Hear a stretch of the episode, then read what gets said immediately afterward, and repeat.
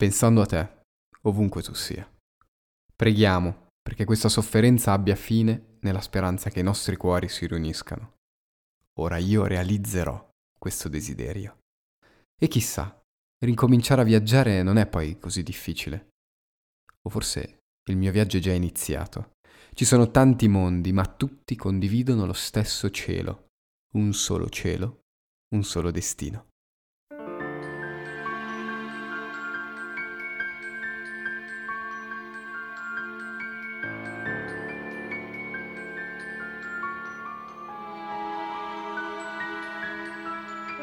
La decisione è stata inaspettatamente fluida. La sua agente ha consentito alla prima trattativa e non è andata male. Hanno risposto dicendo qualcosa del tipo le piacciono i giochi, quindi potrebbe andar bene. Hanno anche aggiunto che le piaceva la Disney. Le piacciono i giochi e la Disney. Non so se Hikaru Utada si aspettasse un risultato del genere, una svolta così prorompente per la sua carriera e per la sua immagine se avesse anche solo annusato la possibilità che quel primo progetto tra Square e Disney sarebbe poi diventato una serie da oltre 30 milioni di copie nel mondo. Classe 1983, Utada nasce negli Stati Uniti da genitori giapponesi e fin dalla giovane età si ritrova a fare avanti e indietro tra Tokyo e New York, a causa del lavoro del padre come produttore musicale. Il suo debutto sulla scena avviene nel 1998, alla sola età di 15 anni pubblica l'album Precious sotto lo pseudonimo di Cubic U. Il disco è un fallimento totale. La ragazza non molla e l'anno dopo pubblica in Giappone il suo primo album in sola lingua giapponese è un successo. Nel corso della sola prima settimana il disco vende oltre un milione di copie, rimane nella top 10 delle classifiche giapponesi per oltre sei settimane e raggiunge la cifra di 6 milioni di copie vendute a fine 1999. Utada inizia così la sua scalata musicale nel mondo del pop e RB giapponese, diventando ad oggi una delle più influenti e redditizie cantanti del sollevante.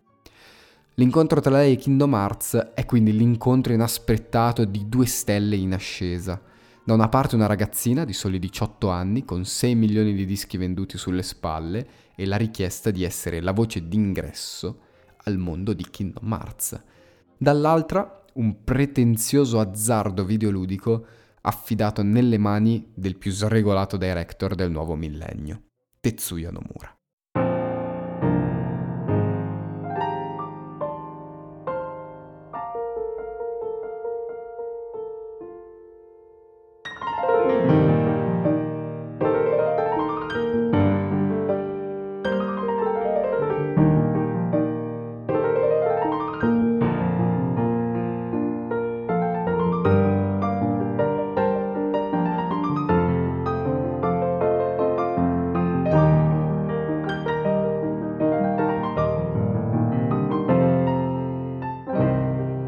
Versione che state ascoltando è presa dalla Collection Project Destiny, una trascrizione fan-made realizzata da tre appassionati del gioco che ho già utilizzato per l'episodio precedente e che utilizzerò anche per questo.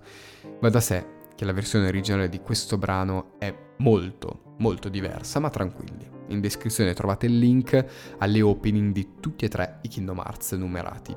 Ma Jonathan, ha senso quindi parlare di questo brano utilizzando una cover fatta al pianoforte? Allora, innanzitutto sono due pianoforti.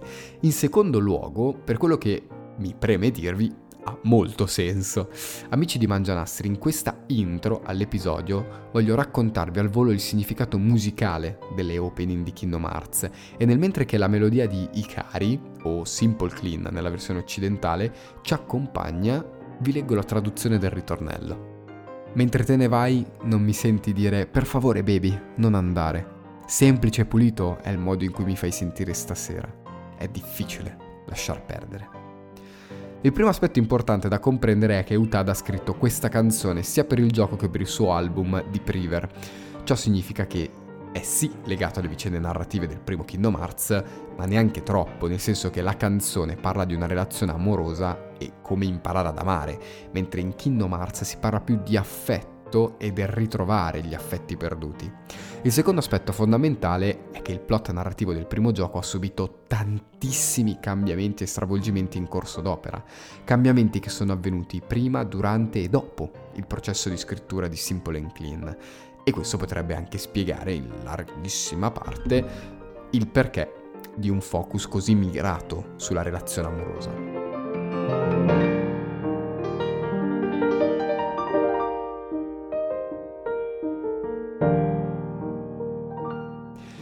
Se quindi il primo Kingdom Hearts poteva fregiarsi di un opening non del tutto legato al gioco, ma sicuramente di enorme impatto, visto che la voce del gioco era la cantante più in voga nel territorio giapponese dell'epoca, con il secondo titolo le cose cambiarono radicalmente.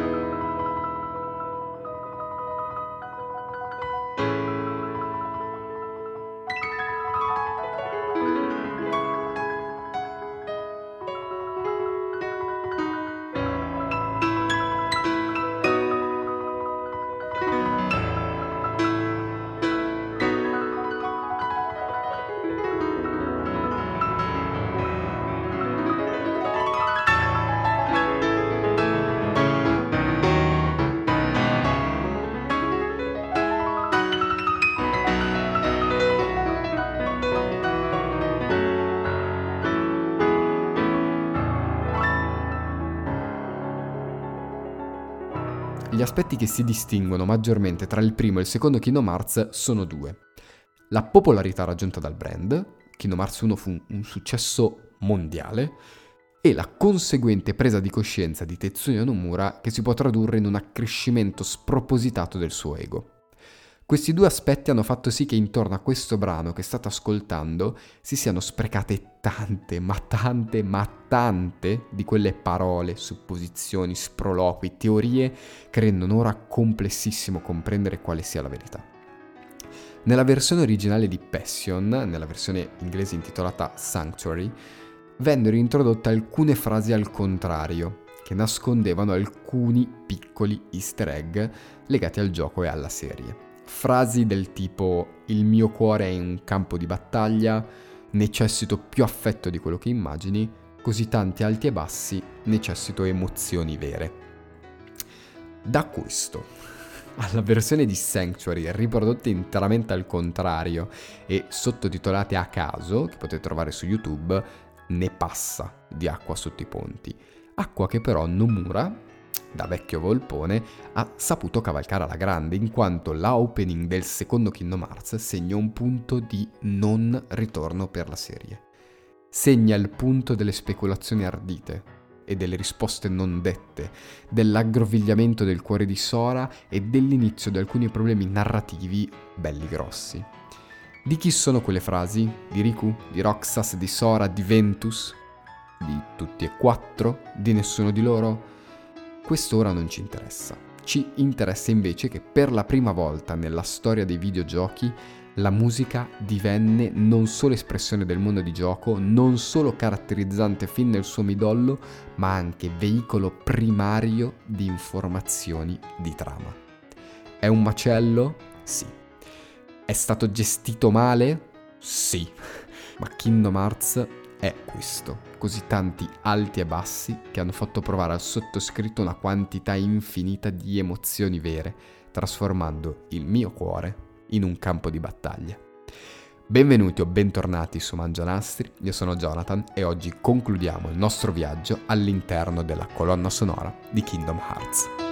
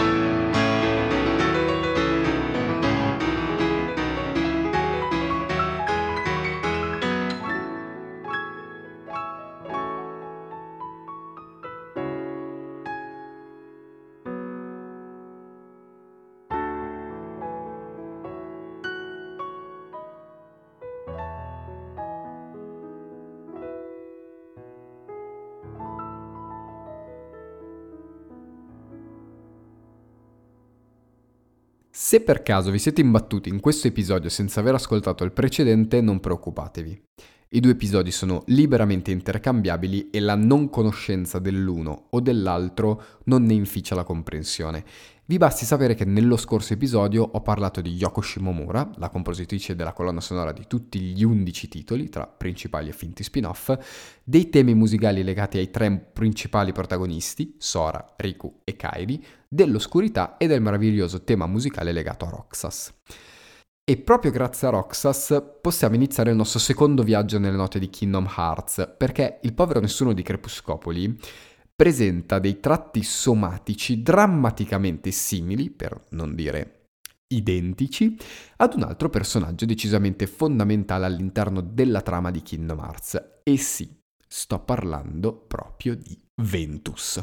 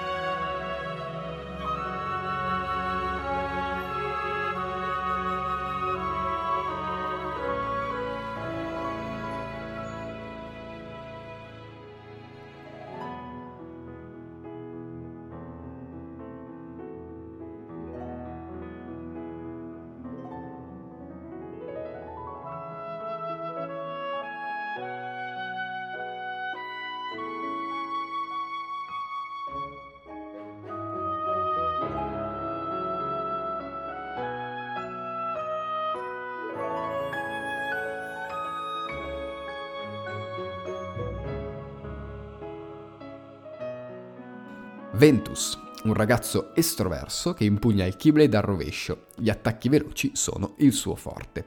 Questa la minuscola descrizione che possiamo trovare sul libretto di istruzioni di Kingdom Hearts Birth by Sleep, posta di fianco al suo artwork che è in tutto e per tutto identico a quello di Roxas, eccezione fatta per l'outfit.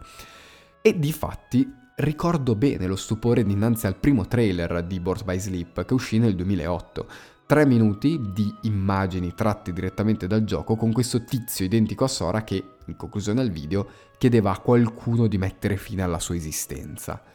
Ricordo che mi chiesi chi fosse, perché esisteva e soprattutto perché fosse così tanto simile a Roxas. Tutte domande che riportarono la mia mente al filmato segreto posto al termine di Kingdom Hearts 2. Qui vi erano tre cavalieri, circondati da un'infinità di Keyblade infilzati nel terreno, che camminavano verso altri tre Keyblade infilzati. Keyblade che appartenevano rispettivamente a Sora, Riku e Topolino. Possibile che siano lo stesso gioco, gli stessi personaggi? Beh sì, la risposta è ovviamente sì, ma al tempo nessuno pensò che il filmato segreto del secondo titolo non fosse l'anticipazione del terzo Kingdom Hearts, bensì di uno spin-off ambientato nel passato. Per la precisione, dieci anni prima gli eventi narrati nel primo titolo della saga. Ciò che però tutti capimmo, appena sentimmo il suo tema musicale, è che le vicende di Ventus non sarebbero state coronate da un lieto fine.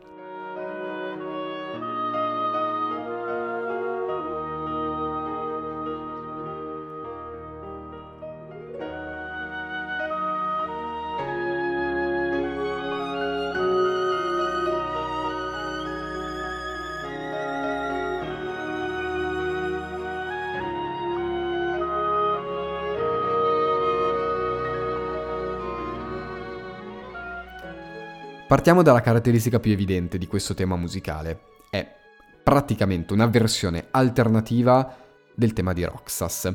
E questo aspetto è comprensibile fin dal principio, anche se proprio nella sua apertura gli intervalli caratterizzanti sono molto diversi. Vi faccio sentire. Questo l'inizio di Roxas,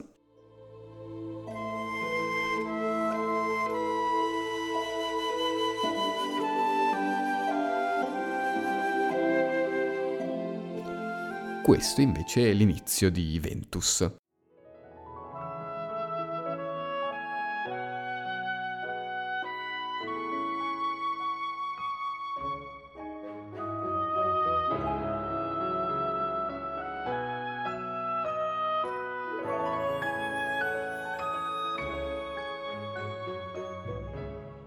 Sono sicuro che il vostro cervello le ha collegate in un qualche modo, nonostante il primo abbia un intervallo di sesta minore estremamente caratterizzante che il secondo non ha. I motivi, a mio parere, sono due.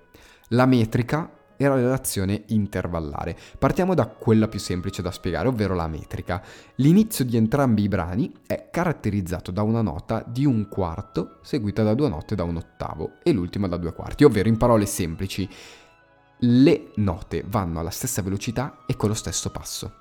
Questo espediente però non è sufficiente da solo per richiamare il tema di Roxas, anche perché sono infiniti i brani che condividono un andamento totalmente identico a questo.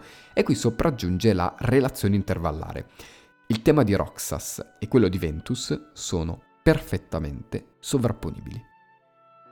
Questo avviene non perché Yoko Shimomura sia un mago del caos, ma semplicemente perché ha avuto la buona idea di rendere consonanti i due temi. Di fatto, se il tema di Roxas si apre con un intervallo di sesta minore Mi Sol diesis, quello di Ventus lo fa con uno di terza minore Mi Do diesis. L'unione dei due altro non crea che la triade minore Do diesis Mi Sol diesis.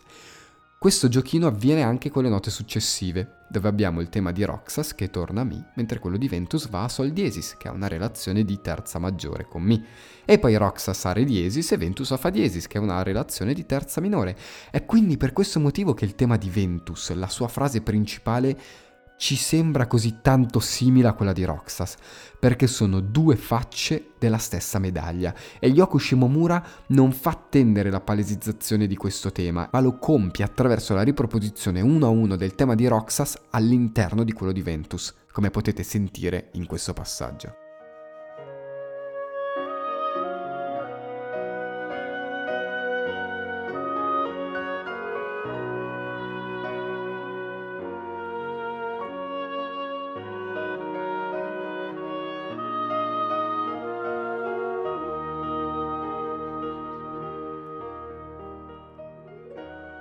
Che quindi Roxas sia in un qualche modo parte di Ventus, ce lo siamo levati di torno. Ora però, il brano del biondino, apprendista del Keyblade, nasconde un altro paio di segretucci carini. Il primo è presente subito all'inizio del brano, dove possiamo sentire la stessa melodia di Dearly Beloved, ovvero il main team di Kingdom Hearts, ad indicarci la possibilità di quanto Ventus sia fondamentale per l'intera opera di Tetsuya Nomura. Il secondo segretuccio invece è molto più interessante in quanto mette in relazione il biondino con il protagonista indiscusso della storia, ovvero Sora.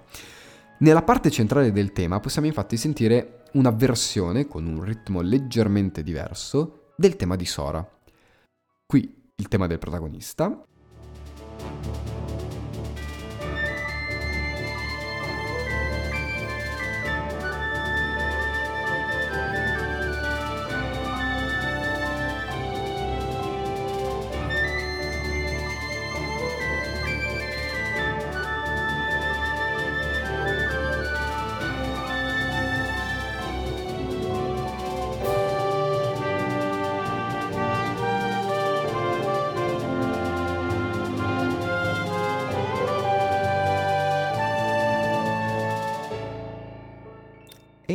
parte interessata all'interno del tema di Ventus.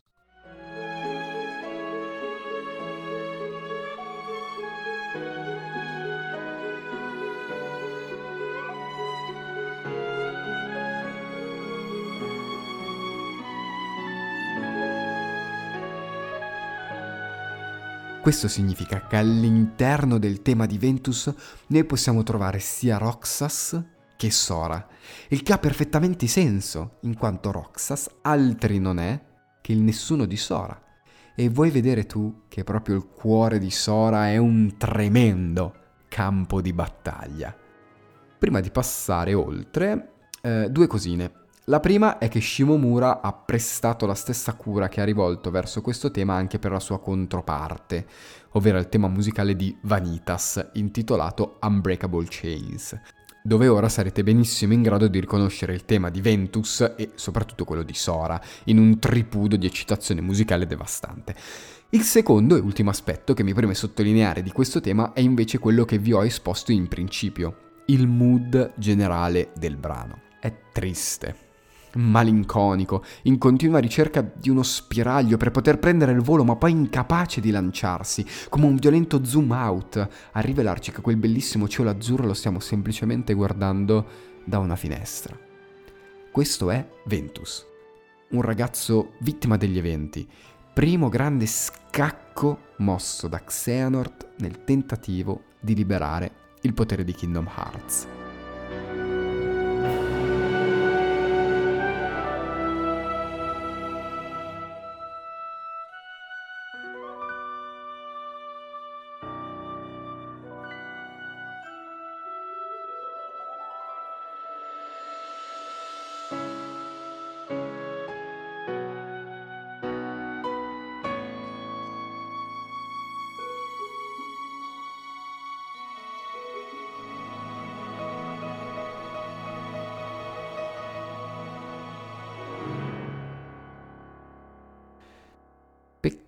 Che il destino degli altri due suoi amici non sia da meno.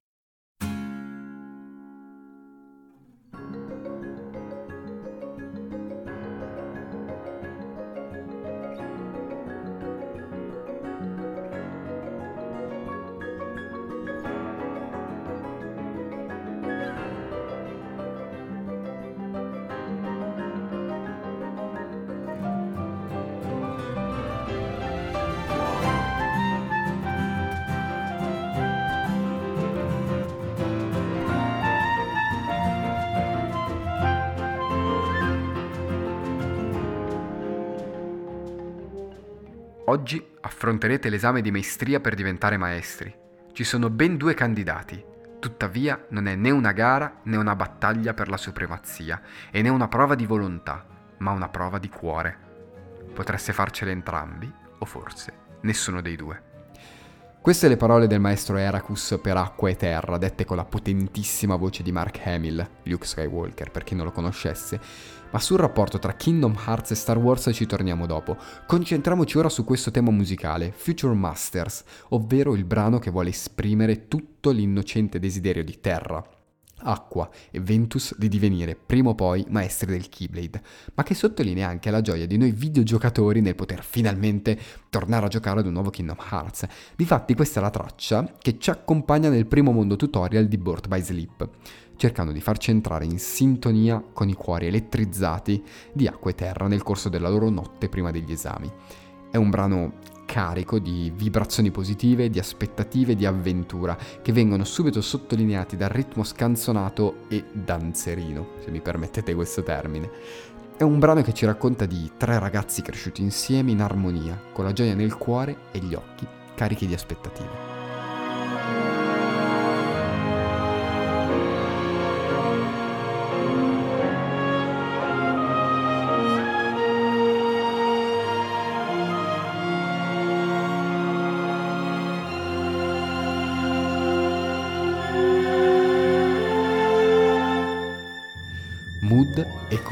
Che si scontrano violentemente con quelli del tema di acqua.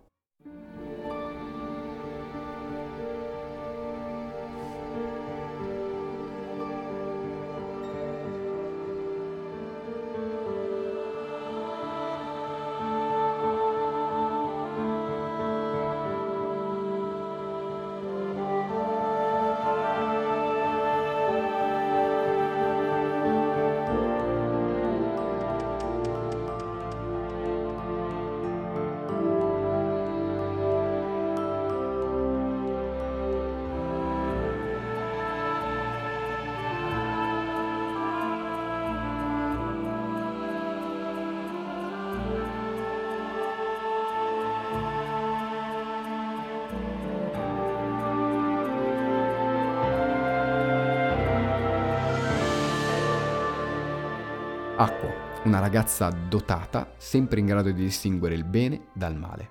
È una maga agile e intelligente.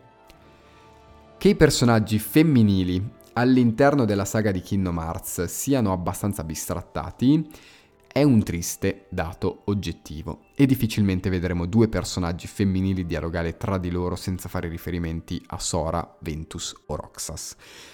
Ma soprattutto quel piccolo barlume di speranza di poter giocare un personaggio femminile indipendente e distaccato dal ruolo della donzella in pericolo che tanto il personaggio di Acqua sembrava promettere, crolla miseramente con il dispiegarsi della sua storia sotto i nostri occhi e i nostri pollici.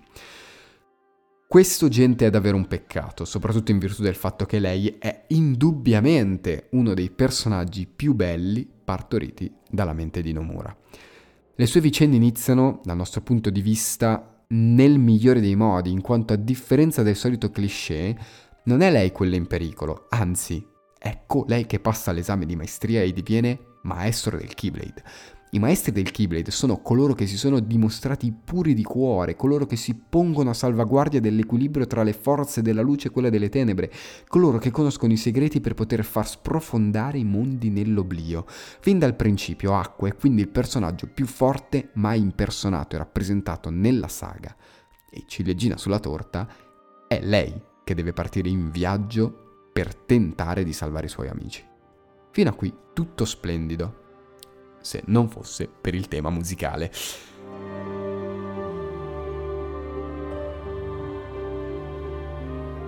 La sua storia finisce male, ovviamente, visti i colori e il mood che Yoko Shimomura ci espone attraverso le sue note, ma questo tema è esempio di come basta poco per riuscire a comunicare tantissimo. E a Shimomura basta un semplice trucchetto che eh, chiamerò capitombolo.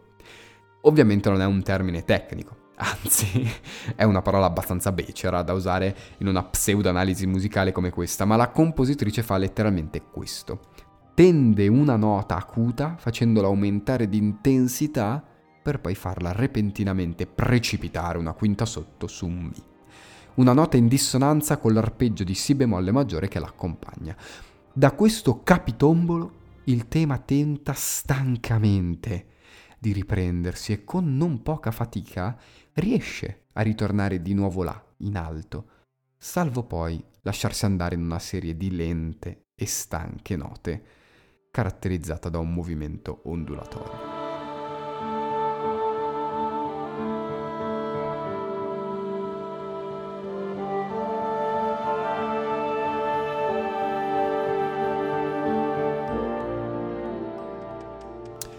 Se a questa struttura ci aggiungiamo l'impianto armonico in Sol minore e la scelta di affidare il tema al corno inglese, il gioco è fatto.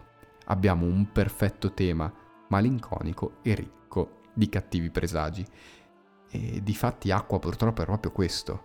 Un maestro del Keyblade che si ritrova a dover inseguire i suoi due amici, ritrovandosi a un certo punto persa nell'oscurità una ragazza saggia, davvero saggia e davvero in grado di distinguere il bene dal male, chiamata a compiere delle scelte dure, difficili, chiamata a fare dei sacrifici, chiamata a perdere tutto nella speranza che un giorno, forse, un nuovo maestro possa giungere a salvarla.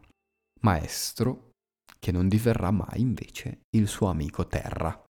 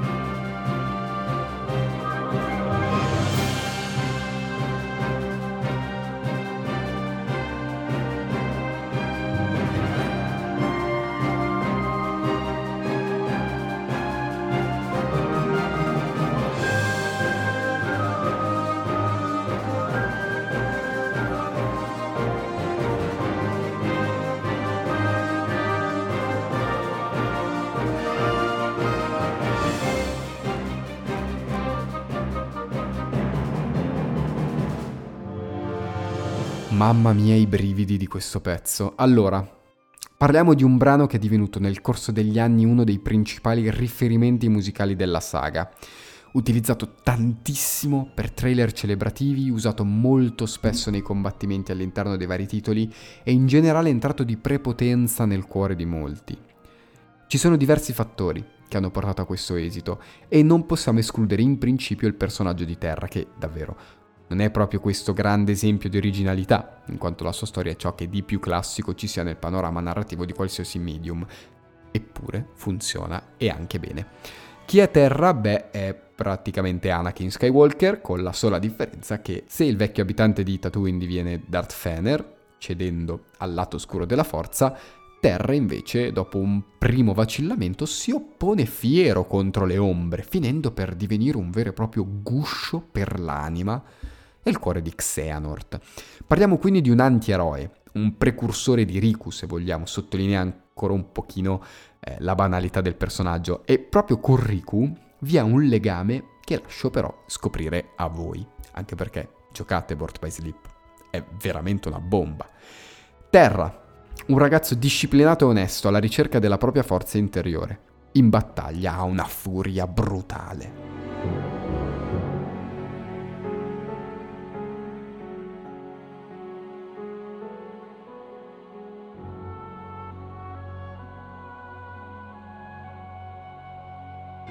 Forza brutale e presenza rocciosa che possiamo sentire e percepire benissimo dal suo tema musicale, una vera e propria battaglia musicale caratterizzata dalla continua lotta tra un tema spiccatamente eroico ed una costruzione generale caotica e brutale.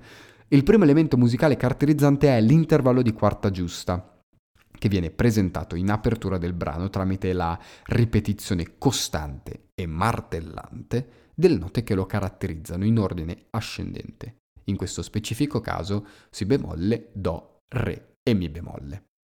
Queste quattro note, ribattute in successione, creano una dimensione combattiva, un clima di eh, fomento che risulta così lampante grazie al ritmo che Shimomura affida a queste quattro note.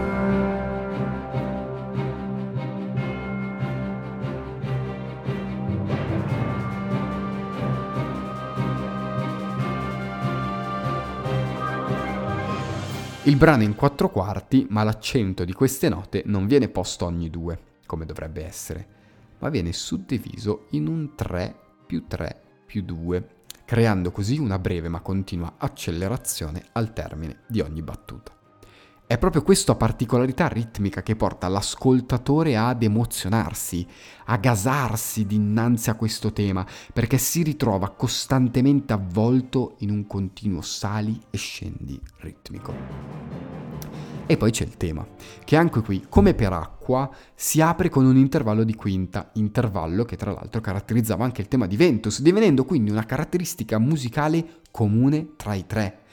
Ma dicevo, tema che si apre con una quinta e che si sviluppa poi in maniera tanto semplice quanto efficace per quello che vuole raccontare. Difatti abbiamo una gravitazione continua intorno alla nota Do, che è la tonica del tema, che però avviene anche qui tramite il ritmo 3 più 3 più 2 che abbiamo visto prima e che a questo punto raggiunge il suo apice quando le note ribattute che abbiamo sentito all'inizio vengono distese ed esposte in pompa magna cercando di sottolinearne la loro naturale espressività.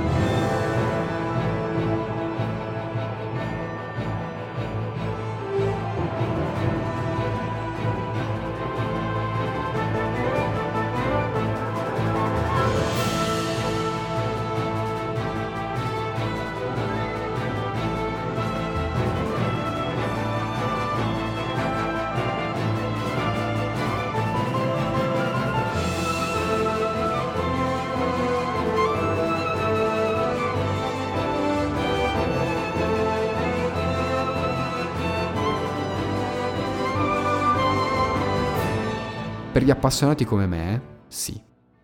Queste sono le note che accompagnano lo zoom sul volto di Terra nel mentre che i suoi occhi si tingono di giallo. E prima di passare ai temi dell'uomo dagli occhi gialli, mi sembra doveroso fare una sintesi di questi tre campioni del Keyblade e di come i loro temi musicali riescano a rappresentarne le caratteristiche, semplici ma spiccate. Abbiamo parlato di Ventus giunto da non si sa dove, legato a doppia, tripla, quadrupla mandata con Roxas e Sora e caratterizzato da un tema leggero, come il suo nome, ma drammatico e intrappolato in un rocchetto del destino di cui lui non ha né filare né telaio.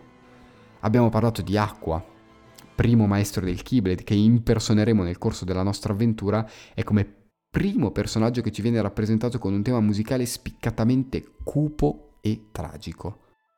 Shimomura non ci racconta della sua intelligenza o della sua capacità di distinguere il bene dal male. Ci racconta invece dei tragici risvolti della sua storia e della decisa scelta di perdere pur di lasciarsi corrompere dal male.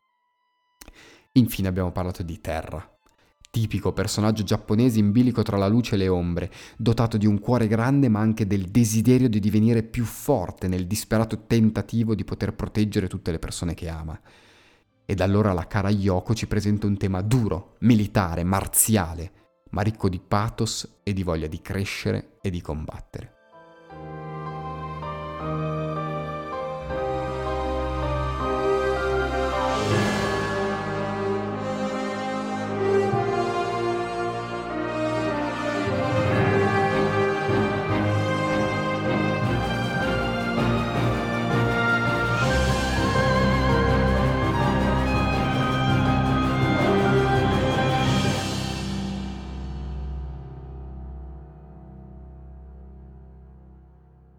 Tre personaggi che richiamano Sora, Kairi e Riku e che ad essi sono legati non solo per il Keyblade, non solo per i destini che si intrecciano, ma anche e soprattutto per la minaccia a cui fanno fronte. Xehanort.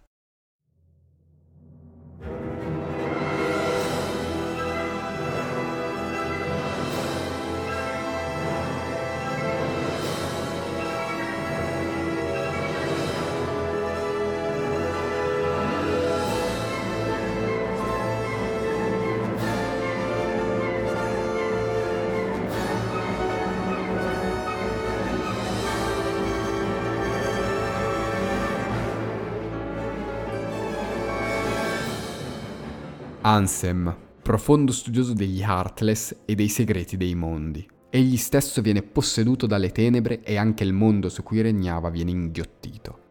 Desiderando il maggior potere, si impadronisce del corpo di Riku, fino a quando non sarà eliminato, le tenebre domineranno. Avete in mente quell'effetto matriosca tipico di Dragon Ball? Quel adesso supero il mio limite e divento più forte. E, e, adesso supero il limite del mio limite e divento ancora più forte. E adesso supero il limite del mio limite del limite del limitissimo e divento fortissimo. ecco quella roba lì ce l'avete in mente? Qui è uguale ma peggio. Partiamo dal primo. Eh, non a livello di trama ma a livello cronologico del mondo reale. Partiamo da Hansem il cercatore dell'oscurità vi fu un tempo, nel lontano 2002, dove Ansem era il cattivo più cattivo di tutti, colui che aveva deciso di rapire il cuore delle sette principesse per riuscire ad accedere al Kingdom Hearts, colui che si era impossessato di Riku per farne un suo burattino fedele, colui che temeva il potere del Keyblade, ma che aveva progettato tutto quanto per riuscire a vincere. Ecco, in quel tempo Kingdom Hearts era lineare e Ansem era il più cattivo di tutti e questo che state ascoltando era il suo tema di battaglia.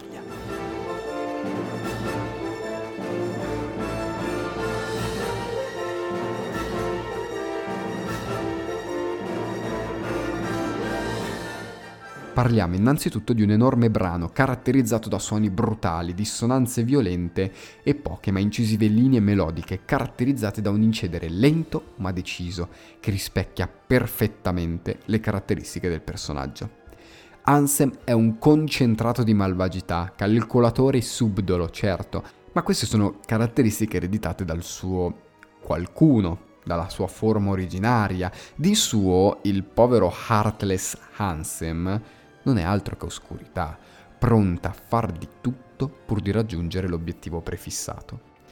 Tutto questo viene ben espresso da diverse scelte musicali che passano dal ritmo al metro, dalla scelta strumentale a quella idiomatica, fino ad arrivare alla scelta di inserire poche linee melodiche che però all'orecchio del giocatore e dell'appassionato non suonano come sconosciute perché si rifanno molto all'incedere deciso del tema di terra, ma soprattutto perché tutta la durata del primo titolo, ogni qualvolta che combattiamo contro una pura emanazione oscura, tipo Heartless gigante, possiamo sentire queste note.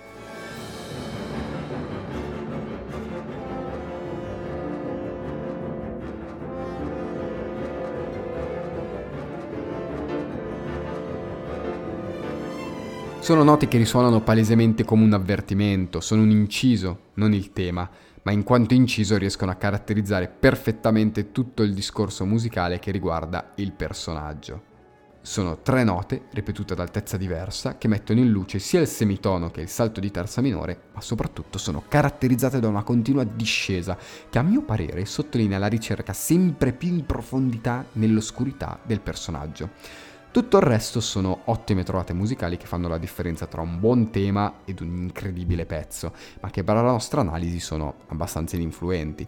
Vi basti solo sapere però che il rapido movimento dei fiati è utilissimo per sottolineare il pericolo e la follia del personaggio, mentre il piccolo inciso di cui abbiamo discusso è così centrico all'interno del brano che è anche il motore del piccolo tema cantabile, se così vogliamo chiamarlo, che caratterizza Ansem in quanto questo, questo tema scaturisce dal ribaltamento dell'inciso, ovvero se prima era La Si bemolle Sol, il tema nasce da La Sol Si bemolle.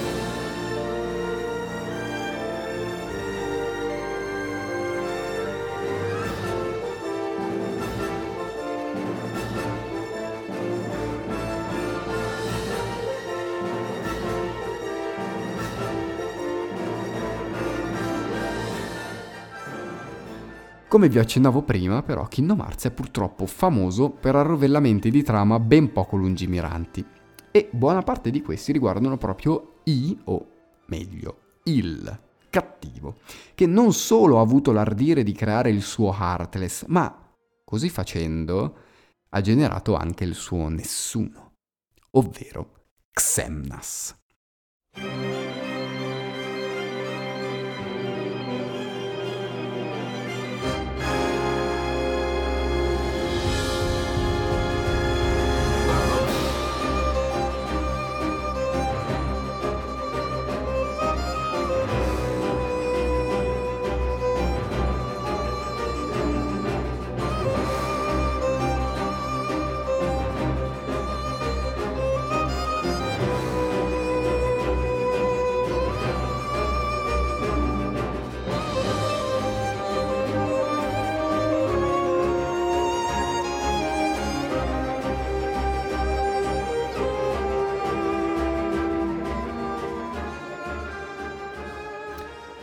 Xemnas, il numero uno dell'organizzazione 13, comanda e dà ordini ai suoi membri.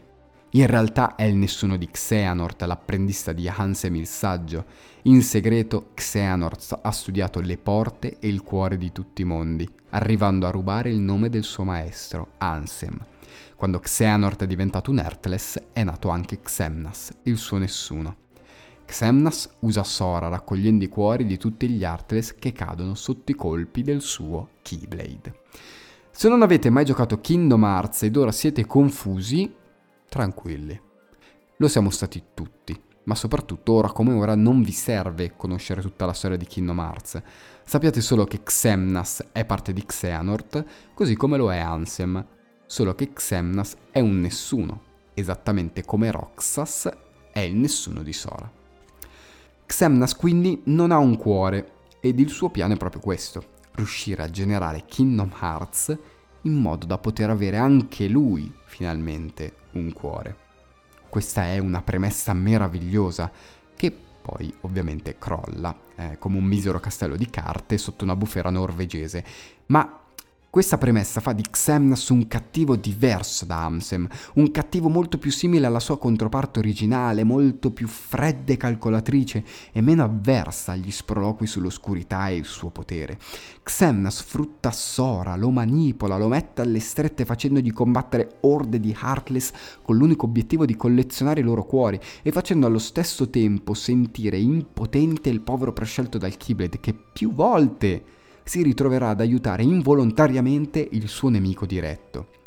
Un nessuno alla ricerca di un cuore. Alla luce di ciò, credo che affidare il suo tema al violino solo non risulti una scelta assurda o astrusa.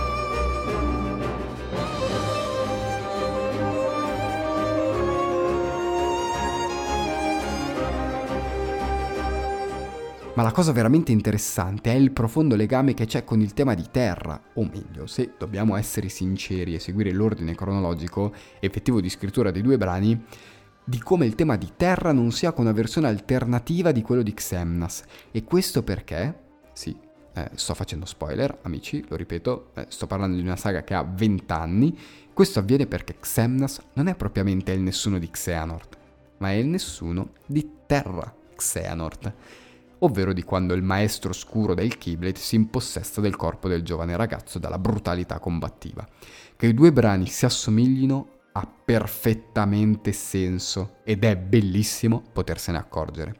Entrambi condividono il ritmo 3 più 3 più 2 che procede spedito per tutta la durata del brano ed entrambi presentano un tema che mette in evidenza l'intervallo di quinta e che proprio da questo intervallo scaturisce, si genera e si espande quello di Xemnas verso la parte grave, quindi anche qui la figurazione della discesa, dello sprofondare nello sconforto, nell'oscurità, eccetera, eccetera. Ed in terra invece in un equilibrio precario, in perenne lotta proprio per non sprofondare.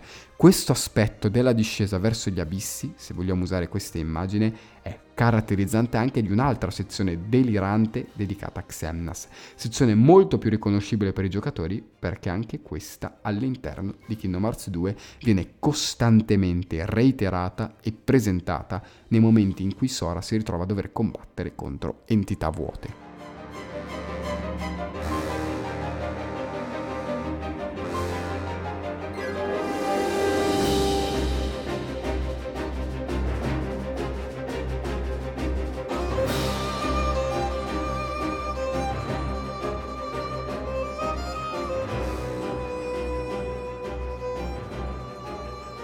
Al di là della meravigliosa idea di Shimomura di inserire delle dissonanze così marcate in controtempo, che, cioè, gente, mi fanno impazzire, questa repentina discesa verso il grave caratterizza diverse sfaccettature del personaggio, ma soprattutto si ricollega molto bene alle note di avvertimento presentate nel tema di Ansem. La funzione è la stessa, sono riconoscibili, utilizzabili in svariati modi e soprattutto sono memorabili ma nel vero senso della parola, ovvero sono semplici da ricordare. Ansem e Xemnas, due facce della stessa medaglia, due entità scaturite dalla stessa unica persona, due pedine che fanno capo ad un solo stratega, Xehanort.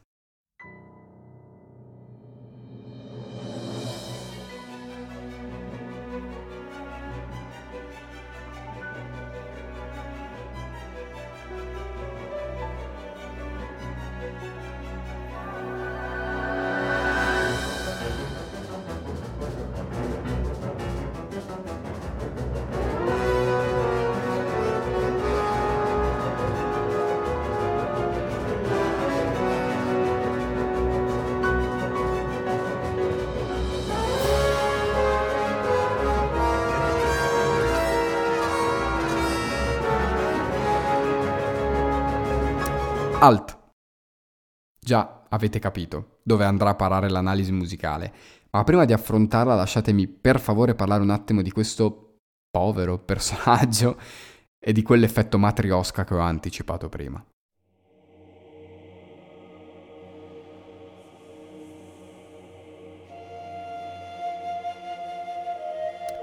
Xehanort, il maestro del Keyblade più potente di tutti. La ricerca della vera natura dei mondi da parte del maestro Xehanort e la sua ossessione per la guerra del Keyblade lo ha portato a consegnare il proprio cuore all'oscurità. Ha provato a forgiare il Keyblade e a scatenare una nuova guerra dei Keyblade, ma è stato fermato da tre giovani eroi del Keyblade. Adesso ha creato una nuova organizzazione 13, la vera organizzazione 13, e ha intenzione di dividere il suo cuore tra i suoi 12 membri per creare 13 oscurità. Già, da questa descrizione presa paro paro da Kingdom Hearts 3 possiamo capire quanto Nomura abbia esagerato con sotterfugi, predizioni, imbrogli, intrighi, eccetera, eccetera. Con ordine. Xehanort, il maestro del Keyblade più potente di tutti, è un'affermazione molto importante che avvicina parecchio il vecchio antagonista di Kingdom Hearts con Darth Fener. Entrambi dotati di un dono particolare, di un potenziale innato ed entrambi però curiosi di sapere che cosa ci sia al di là della luce. Il giovane Xehanort si convince che l'unico modo per vincere l'oscurità sia controllarla e controllandola si convince che l'unico modo per sistemare tutto sia riscrivere l'universo e quindi si erge al ruolo di Deus ex machina, si tuffa nel passato, si costruisce il suo cammino, si sdoppia, triplica, si sacrifica, si impossessa di corpi, si consuma il tutto per riuscire ad ottenere Kingdom Hearts, il cuore dell'universo, il mondo dove narrano le leggende sia nata la luce. Xehanort ha il desiderio di scrivere il cattivo più astuto e macchiavellico della storia e purtroppo è un desiderio goffo e impacciato che si scontra con l'incapacità di Nomura di porre un freno alla marea di sciocchezze che popolano i suoi pensieri.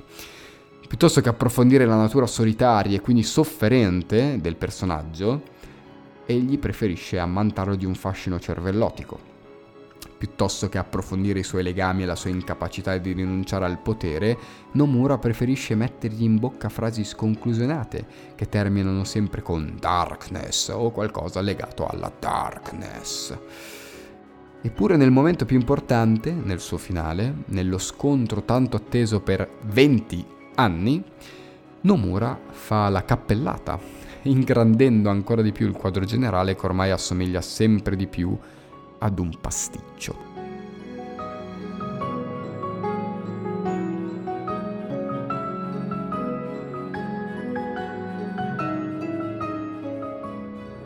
In mezzo a tutto questo groviglio, Shimomura fa quello che può e lo fa scegliendo i tre aspetti solidi del personaggio, che sono Ansem, Xemnas e Terra.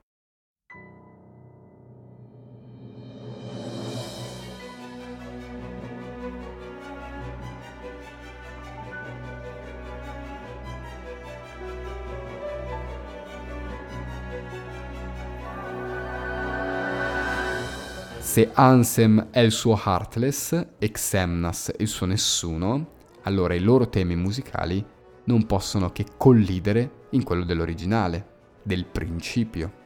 Il brano di Xehanort si apre proprio con la rievocazione del passaggio musicale super riconoscibile di Xemnas, quella discesa repentina che abbiamo ascoltato qualche minuto fa. Questa volta però non accompagnato dal ritmo 3 più 3 più 2, ma dal veloce martellare che sottende tutto il brano di Ansem. Ansem che ritorna nel tema nella linea melodica di Xehanort, in maniera diversa rispetto a quella del cercatore dell'oscurità, ma condividendo la struttura, la genesi, ovvero quell'intervallo di terza minore del quale vi ho parlato prima, che però qui va oltre, perché Shinomura non si limita a citare Ansem, ma ci ficca dentro anche terra, andando a ricreare lo stesso effetto di gravitazione che avveniva nel tema del roccioso allievo del Keyblade. Il tema lì gravitava intorno ad O, qui gravita intorno a La, che altri non è se non la nota che si trova una terza minore sotto ad O. Quindi terza minore, come per Ansem, legata alla struttura gravitazionale di Terra con però la scelta di una nota che si trova essa stessa una terza minore sotto a quella di terra. E raga, questa è una figata incredibile. E se questo non vi bastasse, ora vi do il colpo di grazia, perché nel brano di Xehanort c'è anche questa linea melodica.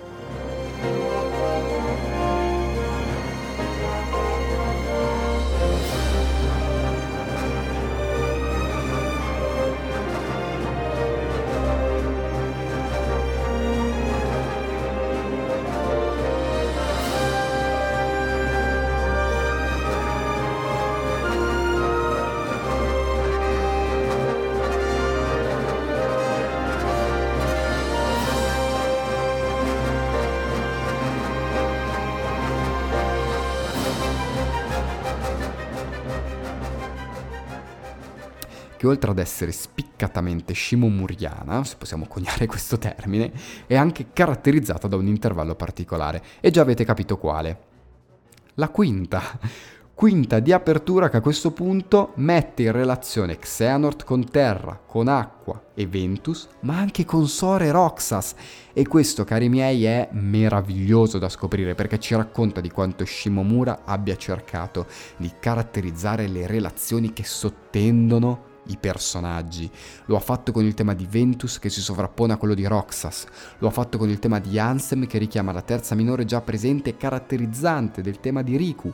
Lo ha fatto con i temi di Terra, Acqua e Ventus caratterizzati dallo stesso intervallo di quinta presente all'apertura di ciascuno. Lo ha fatto con il tema di Xehanort che diviene la summa di quello di Ansem e di Xemnas.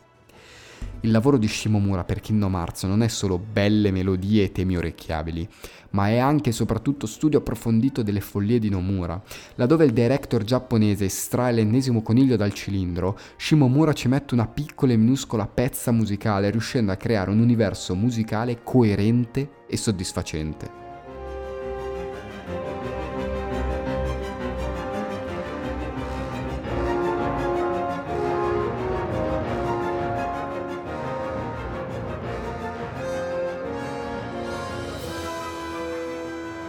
Allora, cari amici e care amiche di Mangianastri, lasciatemi chiudere questo viaggio all'interno della colonna sonora di Kingdom Hearts con il mio brano del cuore. Il tema musicale più bello che il maestro Yoko Shimomura ha scritto per questo franchise.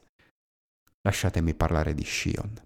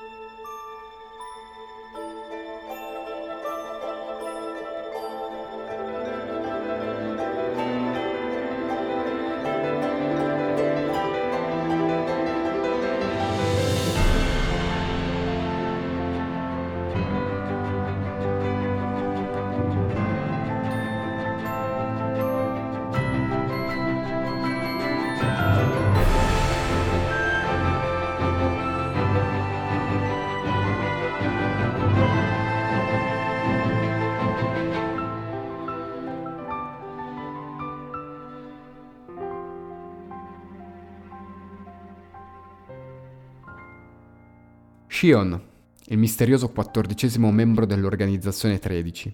Era una copia sperimentale usata per catturare i ricordi di Roxas e creare un individuo capace di usare il Keyblade. Alla fine fu cancellata dall'esistenza e ritornò a Sora, il luogo da cui originava. Se dobbiamo proprio essere sinceri, e lo saremo, Shion è uno dei personaggi meno riusciti di Kingdom Hearts possiamo dire il classico sarebbe potuto essere. Però e questo perché le premesse di partenza erano, e sono ancora ora, straordinarie. Shion è la copia di un nessuno.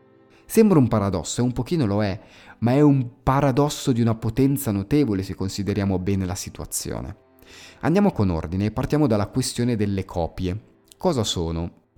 Beh, sono dei contenitori con fattezze umane, dei robot, se fossero stati fatti di metallo, ma siccome la loro materia ricorda moltissimo quella umana, quella reale, le coppie sono semplicemente delle repliche, prive però di cuore e di anima.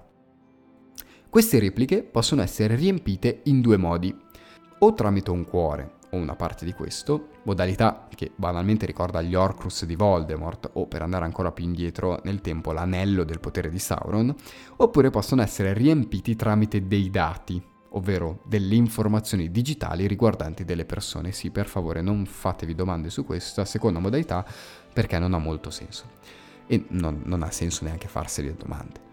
A questo punto si aprono due possibili rami filosofici.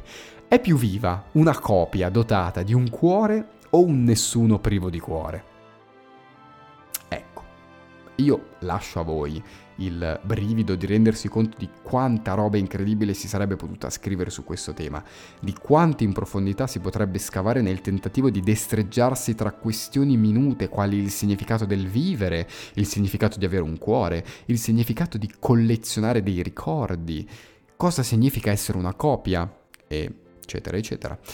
Kingdom Hearts non ci prova neanche ad avvicinarsi a tutto questo, crea però un personaggio che diviene l'emblema della solitudine, il non personaggio per eccellenza, se vogliamo giocare con le parole, e lo fa tramite Shion, perché Shion è una copia che vive alimentandosi dei ricordi sopiti di un nessuno, di Roxas.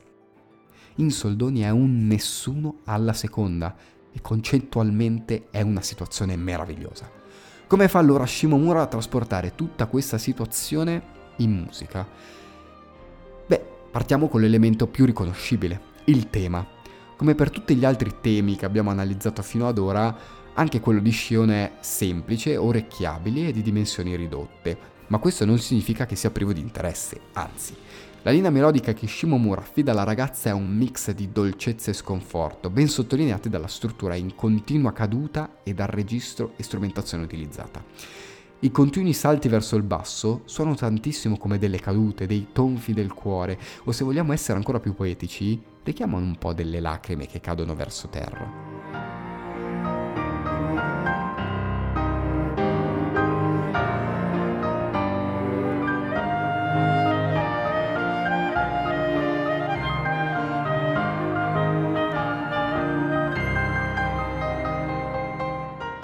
Queste sole quattro battute di tema ci delineano un personaggio privo di salvezza o di qualsiasi possibilità di riscatto, di rivalsa. Tutto si concentra inesorabilmente verso il basso. Non c'è nessuno spunto melodico che suggerisce uno sbocco, una possibilità di salvezza. Tutto si ripiega su se stesso, ma lo fa con una dolcezza straziante. Queste note iniziali, se suonate con il giusto tocco e associate al personaggio, fanno rabbrividire, fanno venire la pelle d'oca, perché ci raccontano di un desiderio impossibile, il desiderio di vivere. Desiderio che la ragazza condivide proprio con il suo primo riferimento, se vogliamo chiamarlo così, ovvero con Roxas, e proprio con il biondino condivide anche una linea melodica di particolare rilievo. Se vi ricordate, il tema di Roxas si apre con una serie di arpeggi discendenti,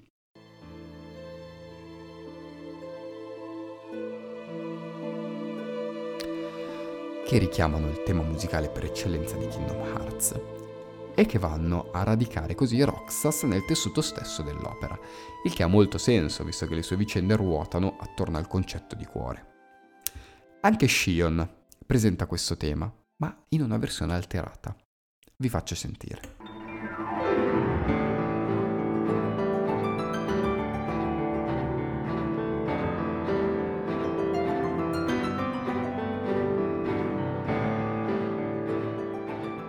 è al contrario.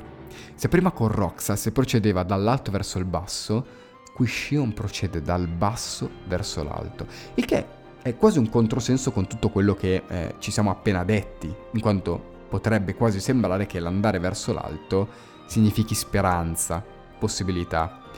In realtà il risultato è proprio l'opposto, perché il movimento melodico è pensato per mettere in evidenza sempre e costantemente il salto tra l'ultima nota più acuta e la prima più grave. Questo inciso melodico altro non fa che sottolineare la condizione misera di Shion, andando quasi a disegnare un triste sorriso sul volto. Tristezza che è acuita ovviamente dagli intervalli scelti, che sono la terza minore e la quarta giusta. Proprio quegli intervalli che, come sicuramente vi ricordate, caratterizzano rispettivamente Ventus e Roxas. Tutto questo che ci siamo detti viene elevato, alla potenza da un'orchestrazione sublime, dalla capacità di Shimomura di creare delle situazioni musicali di raccordo tra i vari incisi tematici che sono capaci di approfondire, elaborare e ricollocare sotto nuova luce i temi esposti. Tutto questo brano si costruisce intorno ad un continuo senso di tensione, ma non quella spaventosa, quella che ti tiene sulle spine, ma la tensione che si prova prima di dover fare una scelta importante. Vi è un inizio deciso che racconta la fermezza di questo personaggio che una volta giunto a comprendere la sua vera natura decide di prendere la scelta più giusta e difficile. E allora vi è il momento del racconto di quel profondo sentimento di tristezza e delusione che prova, con la seconda sezione che espone il tema nella sua parvenza più dolce e malinconica, con il pianoforte che la fa da padrone, per poi esplodere in un terzo momento fatto di orchestra pieno, di lacrime versate, di brividi sulla schiena e di rabbia. La rabbia di sapersi vivi per metà, la rabbia di saper di voler vivere anche se non si può, la rabbia di dover lasciare i propri amici, la rabbia di riconoscersi come una copia e la rabbia che diviene anche gratitudine e gioia nel rendersi conto che nonostante tutto, in quei miseri 365 giorni, qualcuno ti ha amata. Qualcuno ti ha voluta, qualcuno ti ha aspettato ogni giorno, in cima alla torre dell'orologio, con un gelato salmastro in mano.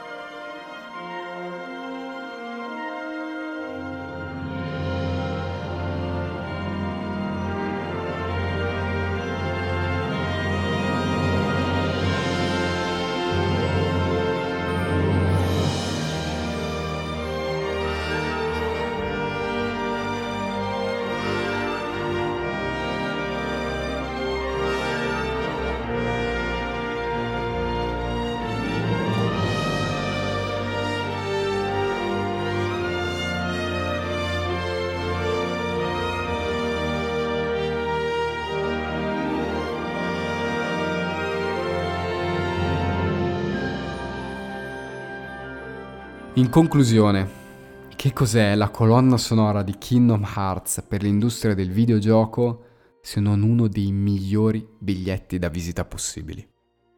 La colonna sonora di Kingdom Hearts è un primato, un lungo viaggio che ha poco a poco contribuito a cambiare il modo di scrivere musica per videogiochi. Yoko Shimomura ha accolto il doveroso compito di scrivere la musica per questo ambizioso progetto legato al cuore e lo ha fatto riversandoci poco a poco tutto il suo di cuore. La quantità di temi presenti, di arrangiamenti scritti, di tracce da battaglia, di musiche di background per i mondi, la rielaborazione di alcune tracce Disney, la reinterpretazione di altre.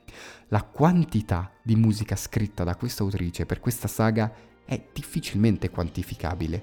Parliamo di decine e decine di ore di musica con la particolarità di essere riuscita a diversificare tantissimo. Parliamo di migliaia di appassionati sparsi in tutto il mondo che hanno pianto e gioito per e con queste note. Parliamo di concerti itineranti per il mondo, di una valanga continua di cover, spartiti stampati, arrangiamenti vari.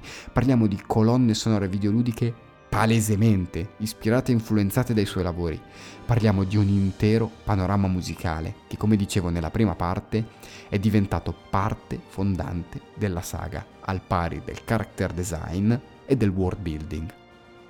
E la colonna sonora di Kingdom Hearts, per me, per Mangianastri, è un sogno. Il sogno di un ragazzino di 13 anni che capisce quanto la musica possa parlare al cuore, quanto sia capace di stravolgere l'animo umano e di elevarlo ad una condizione diversa. Yoko Shimomura era, è e sarà sempre fonte di ispirazione per me e questi miei due episodi sulla sua miglior colonna sonora vogliono essere la manifestazione più sincera del mio profondo affetto per questo lavoro. Arigato, Shimomura-san.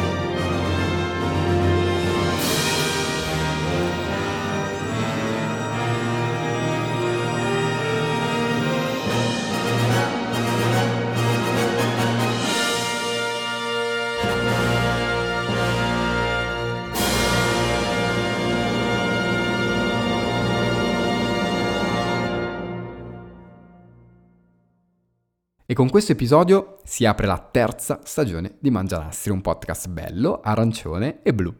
Poco a poco questo progetto cresce, si evolve e matura e anche se non siamo ancora arrivati al primo posto nella classifica dei migliori podcast di Spotify, noi continuiamo imperterriti nel cercare di offrirvi il miglior prodotto possibile. Di fatto nessun podcast, a parte Mangianastri, ha l'ardire di parlare di colonne sonore videoludiche in questo modo e soprattutto nessun altro podcast ha l'ardire di trattare con egual peso libri, film e videogiochi. E noi questo lo facciamo col lato B, il secondo format di Mangianastri che ritorna settimana prossima, sempre qui e sempre in compagnia di Davide di BlaBlaLand e Andrea di blog Fully Booked. Allora grazie per aver ascoltato questo episodio e ci risentiamo nel prossimo. Ciao a tutti.